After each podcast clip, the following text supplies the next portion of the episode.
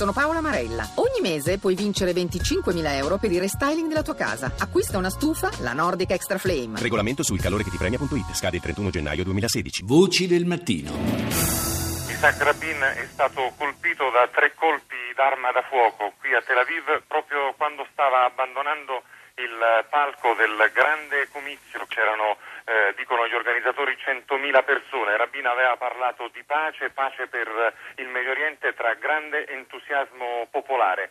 Mentre Rabin abbandonava il palco è stato giunto da tre colpi d'arma da fuoco. Secondo la polizia che ha immediatamente arrestato l'attentatore si tratta di un cittadino israeliano. Quella che avete ascoltato era la voce del collega Riccardo Cristiano, all'epoca corrispondente da Israele, che descriveva al giornale radio l'omicidio di Isaac Rabin. Era la sera del 4 novembre 1995, esattamente vent'anni fa.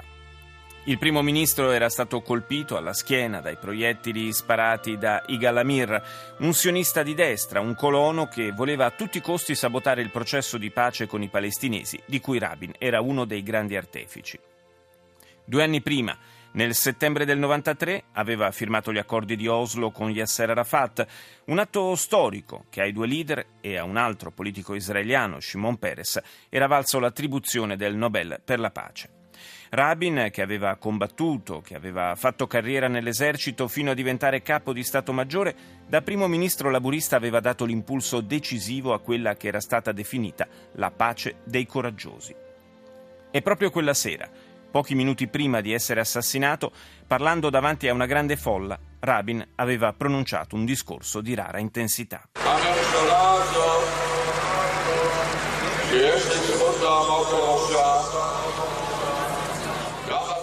Il governo che ho il privilegio di guidare insieme al mio amico Shimon Peres ha deciso di dare una possibilità alla pace, disse.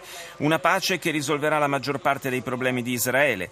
Ho sempre creduto che la maggioranza della gente voglia la pace e sia pronta a prendersi dei rischi per ottenerla.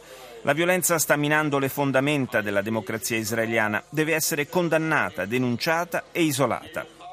Ci sono nemici della pace che cercano di colpirci per silurare il processo di pace. Voglio dire con chiarezza che abbiamo trovato un partner per la pace anche fra i palestinesi. Parlo dell'OLP, che è stato un nemico ma ha smesso di alimentare il terrorismo. È per il bene dei nostri figli e dei nostri nipoti che questo governo proverà ogni apertura, ogni possibilità pur di promuovere e raggiungere una pace completa. Perfino con la Siria sarà possibile fare la pace. Parole ispirate, fra le quali balena quasi un presagio di quanto sarebbe accaduto di lì a poco. Ma riascoltare quel discorso di Isaac Rabin ci porta anche a riflettere su come in questi vent'anni la storia abbia camminato a ritroso. Da allora quella pace fra israeliani e palestinesi che sembrava a portata di mano è andata sfumando fino a tornare un miraggio.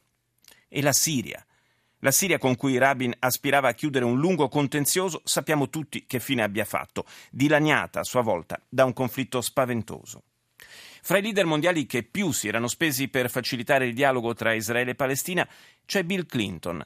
Ecco la sua prima reazione pubblica alla notizia della morte di Rabin. The world has lost one of its greatest men, a warrior for his nation's freedom il mondo ha perso uno dei suoi uomini più grandi, Isaac Rabin, un uomo che per mezzo secolo ha rischiato la vita per difendere il suo paese e che oggi ha dato la vita per una pace duratura. Il suo ultimo atto, le sue ultime parole sono state in difesa di quella pace che ha fatto così tanto per raggiungere.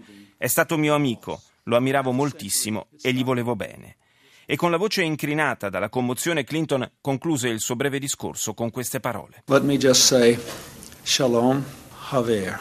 Goodbye, friend.